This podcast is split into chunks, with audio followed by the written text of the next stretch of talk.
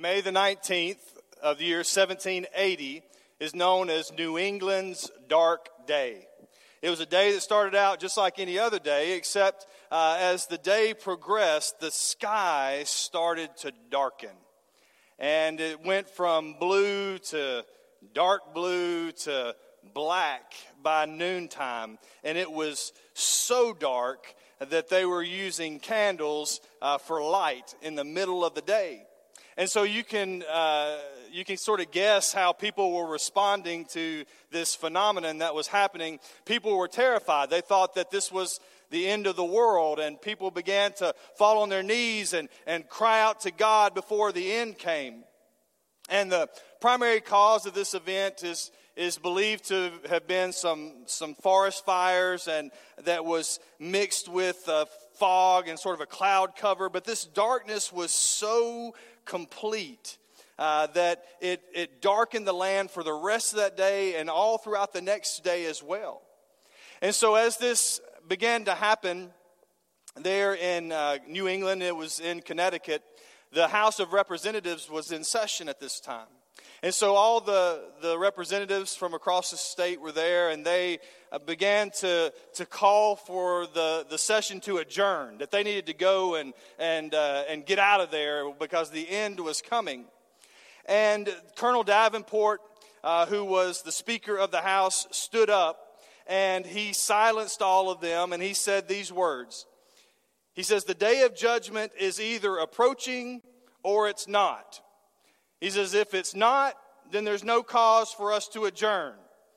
But if it is, I choose to be found doing my duty.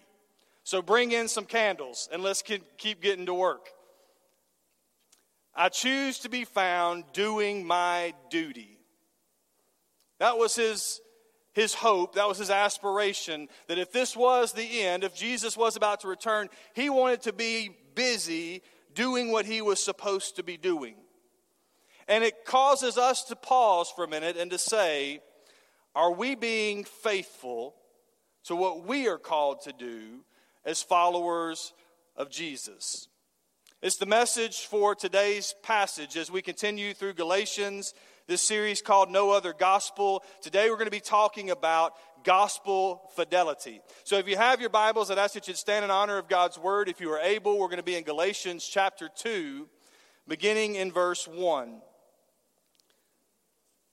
the Word of God says, Then, after 14 years, I went up again to Jerusalem with Barnabas, taking Titus along also.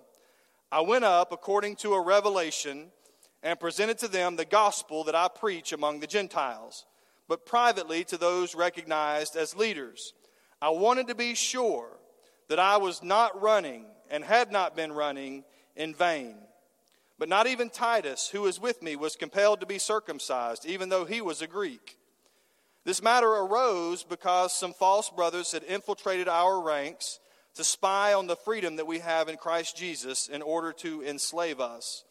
But we did not give up and submit to these people for even a moment, so that the truth of the gospel would be preserved for you. Now, from those recognized as important, what they once were makes no difference to me. God does not show favoritism. They added nothing to me.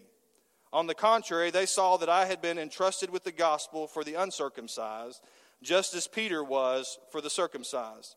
Since the one at work in Peter for an apostleship to the circumcised was also at work in me for the Gentiles. So when James and Cephas and John, those recognized as pillars, acknowledged the grace that had been given to me, they gave the right hand of fellowship to me and Barnabas, agreeing that we should go to the Gentiles and they to the circumcised.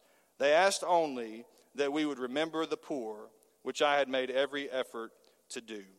Thank you. You may be seated. Today, as we study this passage of Scripture, we're going to break it down into two parts, and we're going to look at fidelity to the message and fidelity to the mission that God has given to us. And so the first thing that we see here is that we are called to be faithful to the message. This was Paul's concern in verse 2. He says, I went up according to the revelation, presented to them the gospel that I preach among the Gentiles, privately to those recognized as leaders. I wanted to be sure that I was not running and had not been running in vain. So, Paul is reminding these Galatians about the early part of his ministry as an apostle. And what was very important to him was that he was being faithful to the message. He says, I went up to Jerusalem with his ministry partners, with Barnabas, with Titus. He met with the church leaders there, and he shared with them at this meeting. Now, who is this meeting with? It was with the disciples of Jesus, who are now the, the early church leaders there in Jerusalem Peter, James, and John. And he shares with them this is the gospel that I'm preaching. When I am out in uh, the remotest parts of the earth, this is what I'm proclaiming to them. And he says, I, I, I shared with them what I was preaching to the Gentiles because I wanted to be sure that I was not running in vain. In other words, he says, I want to make sure that what I'm sharing is correct. I want to make sure that this is the gospel, that there, there had to be fidelity to the gospel. And this has been an issue in the history of the church at different points and different times. Back in the 1800s, the early 1900s, the American church was rattled by uh, textual criticism that had come over from continental Europe and, and Darwin's theory of evolution that had, that had become very popular. And so Bible scholars began to ask questions about the Bible like this Are we supposed to believe the miracles of the Bible? Or are these just allegorical stories that are supposed to teach us a moral? They began to ask questions like, uh, are, are, can we really believe the Bible? And they begin to tear apart various texts of the Bible, affirming certain passages as historically accurate and other passages as just traditions that had been fabricated over time. Eventually, they began to ask questions like, Who is Jesus really?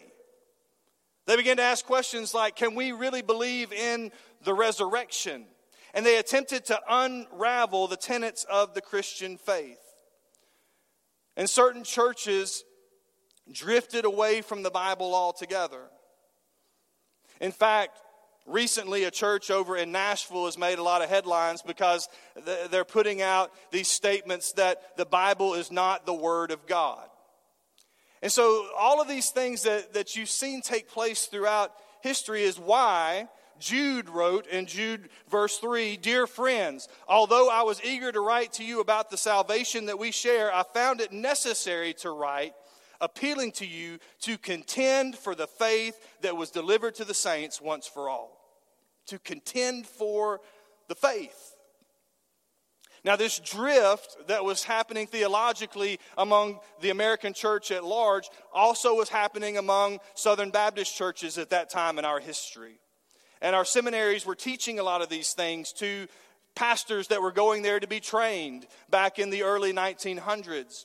But our convention settled these questions in what was called the battle for the Bible during the conservative resurgence of the 1980s. And Southern Baptists turned back from drifting to return to the truthfulness of Scripture. And we believe that the Bible really is the Word of God. And we believe that it's inerrant and that it's infallible. We believe that you can stake your life on it. And we've remained faithful to this message. We've held the Bible up and said, this is what we're going to live by.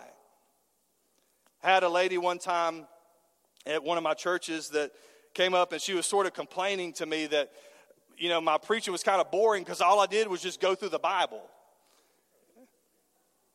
And I said to her, that you just paid me the best compliment that you could ever give. Because that's really all that I'm supposed to do. I'm just supposed to go through the Bible. But instead of fidelity to the gospel, a lot of churches have propped up other messages that they think is relevant or that will get people's attention. To look at some churches, you would think that the message is just a marriage conference. You would think that the message is just a, parenting clinic. You would think that the message is a, is a self help seminar. You would think that the message is some sort of political rally. But the message that we have been given is that the Son of God came to earth and that he lived a pure and a holy life. That he died on the cross as a substitute for our sins, that he was raised on the third day as the conqueror of sin and death, and he offers forgiveness of sins to, and salvation to all who will trust in him by faith to save them. This is the message. Does the Lord teach us how to love each other in marriage? Absolutely. Uh, does the Lord teach us how to raise our children? Yes. Does the Lord teach us our identity and our self worth is found in Him? Definitely. Does the Lord teach us how to have a biblical worldview on various issues? Sure. But the primary message and the only message that gives life and salvation is the gospel. And the gospel message will then work itself out in every other facet of our lives as we seek to live for Jesus. But we have to keep the main thing the main thing. And that was precisely Paul's concern in this passage. In verse 4 and 5, he says, This matter arose because some false brothers had infiltrated our ranks to spy on the freedom that we have in Christ Jesus in order to enslave us. But we did not give up and submit to these people for even a moment so that the truth of the gospel would be preserved for you. And so Paul Paul says, listen, this is why we did this. This is why I went to Jerusalem and was making sure that I was preaching the gospel because there were some people who came from Jerusalem who came down to our church and was telling us that in order to really be saved, we needed to be circumcised. In order to really be saved, you needed to follow the Jewish dietary laws. In order to really be saved, you had to do all these other things. And so he says, I wanted to make sure that what I was preaching was really the gospel. They were trying to enslave us to this life of works based salvation. He says, but we didn't submit to them for even a moment. We remained faithful to the message. We held the gospel up high and we didn't allow anything to creep in and corrupt the message. Why, he says? He says to this church at Galatia, so we could preserve the gospel for you because you need this good news. A corrupted gospel won't save you. And so we contended for the faith. And we have to have this same fidelity to the gospel message. We can't allow secondary things or tertiary things to move to the place of primary importance alongside the gospel. For example, in our culture today. We can't make whether a church requires masks or doesn't require masks to be the most important thing. We can't make whether a church is playing the music I like or is not playing the music I like to be the most important thing. We can't make whether a church is speaking more or is speaking less about racial injustice to be the most important thing. You see, I get complaints from both sides on all of those issues. But those aren't the most important things. We're going to prayerfully and carefully and thoughtfully work through all those issues as a church. And we'll do as we feel like the Lord is leading us and what we think is best, and we'll move forward. But where we rally as the church is the gospel. It's the most important thing. But unfortunately, these, are, these aren't the things that that's not the thing that churches are known for today. How many of you have ever seen someone on social media ask, Where can I find a church that isn't requiring masks? Or where can I find a church that's playing a certain type of music? Have you ever seen someone say, Where can I find a church that's faithfully preaching the gospel? Have you ever seen someone ask that question? And that's because these are how churches are identified in our country. This is a mass church. This is not a mass church. This is a woke church. This is a contemporary church. This is a traditional church. What about this is a gospel church? Because it's the gospel that wins the day.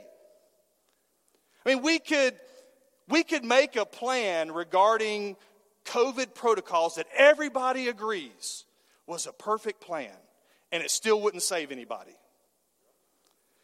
We could plan a worship service with music that everybody agreed was the perfect music, and it still wouldn't save anybody.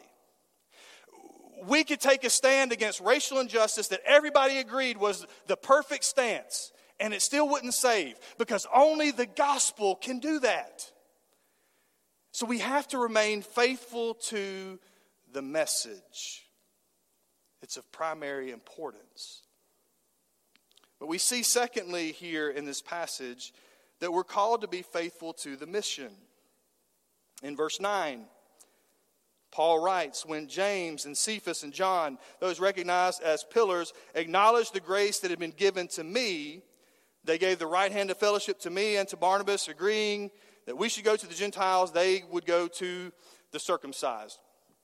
Now, this meeting is an important meeting that Paul has. And he brought Titus along with him, and I think he brought him along with him for a reason. Because Titus was a Gentile who had come to faith in Christ. But in verse 3, he says, Not even Titus, who is with me, was compelled to be circumcised, even though he was a Greek. And so Titus was a follower of Jesus, but he had not been circumcised like these Judaizers told him that he'd had to be. So when Paul brought Titus along, he was going to find out whether or not he was running in vain. If Peter and James and John did not extend fellowship to Titus, then he knew that this was a different gospel. But that's not what happened. We find that they did receive him as a brother. And we learn that the, the mission is to live out this message and to proclaim it wherever we go. And so, after this meeting with the Jerusalem leaders, they came away with a plan. Paul's going to go to the Gentiles, and they're going to go to the Jews. And they're going to go out with this gospel message to fulfill their gospel mission. They're not going to turn away from their assignments. They're not going to neglect the work that's been given to them. They're going to be faithful to the mission. What if Paul had said, No, nah, I'm not really feeling going to the Gentiles? What if he said, I'm not going to do that? Or, uh, I'm too busy, or, or whatever this excuse might be? Then there would be no Galatians or Ephesians or Philippians or Colossians or Corinthians because he was supposed to go to the Gentiles. But there are all those churches because he was faithful to his mission. And we have been given a mission assignment as a church. God saw fit to plant Wallace Memorial Baptist Church on Merchants Drive in Knoxville, Tennessee for such a time as this. And when he sees the shifting culture, when he sees all the hurt, when he sees all the ravages of sin, he's not up in heaven worried because he says, I have my people there to bring hope.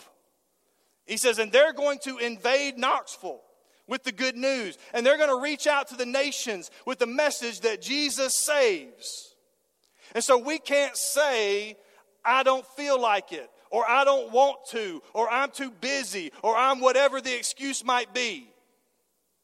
Because every minute that we get sidetracked is a minute that we're not focused on the gospel mission. And the mission is too important for that. Because there are billions of people around the world who are dying every single day without Jesus and they're going to spend eternity in hell suffering for their sins. There are literally lives at stake when we don't get this right. So we can't waste our time on things that don't matter eternally. Jesus said in Luke 19:10, "The Son of Man has come to seek and to save the lost." Said, This is why I'm here. This is my mission, and I am here to fulfill it. And we have to remain faithful to the gospel mission as well. So, what are we going to do? Our strategy is to send out these E teams all over our city all the time with the gospel so that on every day of the week, we're out sharing the gospel. In every corner of the city, we're out sharing the gospel. To every people group, we're out sharing the gospel. Because the Bible teaches us that those who sow sparingly are going to reap sparingly, but those who sow abundantly are going to reap abundantly. And so we are praying and seeking God for an abundant harvest of those who don't know Him to come to faith in Him. And so that's going to require of all of us to go out and to be faithful to the mission that God has given to us. It isn't for somebody else, it's for you and it's for me. It's interesting what these church leaders did say to Paul, though, at the end of their meeting. In verse 10, they asked only that we would remember the poor, which I had made every effort to do. It's interesting, isn't it? That's just the one thing that they said make sure you do this. Make sure that you remember the poor. Because what's the one thing that a lot of churches today forget? The poor. When church planners are getting excited about going to plant a church, where do they go plant it? In the suburbs, among the affluent and the important and the powerful. And those people certainly need the gospel, but we also have to remember the poor because this message is also for them for the disenfranchised, for the broken, for the outcast, for the hurting. And that's really what I love about our Merchants Drive E team. Their mission is to go right outside of these doors, right out onto this street, to help the people that are hurting on Merchants Drive. To the homeless, to the addicted, to the ones who have been forgotten. And they're saying to them, Jesus loves you. This gospel message is for you. Our church is for you. And the word on the street is that Wallace is doing something to help the hurting on Merchants Drive. Word is getting out around town. I'm hearing it from shop owners, from government officials, from other groups that are helping the homeless, and the word is that Wallace cares and is doing something. We are talking about what a church is known for. What I want more than anything is for Wallace Memorial Baptist Church to be known in our community as a church that is sold out for taking the gospel to Knoxville and to the nations. More than being known for any program that we have, more than being known for any minister that's on staff, more than being known for any event that we do, I want us to be known for being faithful to the mission that we're sold out for taking the gospel to Knoxville and to the nations. I choose to be found doing my duty. What about you this morning? As we move into a time of response, there's going to be leaders here at the front. We're going to stand and sing in just a minute. And Christians, what, what we have to ask in our hearts is Am I being faithful to the message? Are we really trying to keep the main thing the main thing? Are we going to be faithful to this mission? Are we going to say, that's not for me, that's for somebody else to do? It's time for us to go and to do it. And so maybe you want to spend some time at this altar in prayer, there at your seat in prayer, committing these things in your heart unto the Lord. There might be others here this morning who recognize that you don't have this relationship in your heart that we're talking about. You've not received this gospel. This gospel that says good news to you that although you have sinned against God and although your sin separates you from God and although the penalty for your sin is death, that today you can have life instead because the Son of God came to earth and he lived a perfect life in your place, and he died on the cross as your substitute, and he died your death. But on the third day, God raised him from the dead so that you can have hope today. So that you can have life today, that you can have forgiveness from your sins today, and you can receive this good news in your heart by repenting or turning from your sin and calling on Jesus to forgive you today. Today, I want you to know that Jesus loves you, that this message is for you, that our church is for you. And so, if this is what God is saying into your heart today, then I want you to come and to share with one of these leaders across the front that you want to trust in Jesus today as the Savior of your life. But however God is at work in you today, now's the time for us to be doers of this word and not just hearers only. Let's stand with every head bowed and every eye closed. God, we thank you for your word. Lord, this gospel changes everything. It's changed who we are. It's made us new creatures. The old is gone, the new has come. And so, Lord, I, I want to be found doing my duty. I want us as a church to be found faithful to your message, faithful to the mission that you've entrusted to us. And so, God, during this time, may we commit ourselves to you, to your message, to your mission. God, that you would do this work in us, that we would be known, Lord, as a church that is sold out for taking the gospel to Knoxville and to the nations. That that's what people think of when they think of our fellowship. God, if there are anybody here today, if there's anyone here today who's never trusted in you as their Lord and Savior, I pray that today that they would believe in this gospel and that they would receive this hope in their heart and this forgiveness and this salvation and this new life. We ask it in Jesus' name. Amen.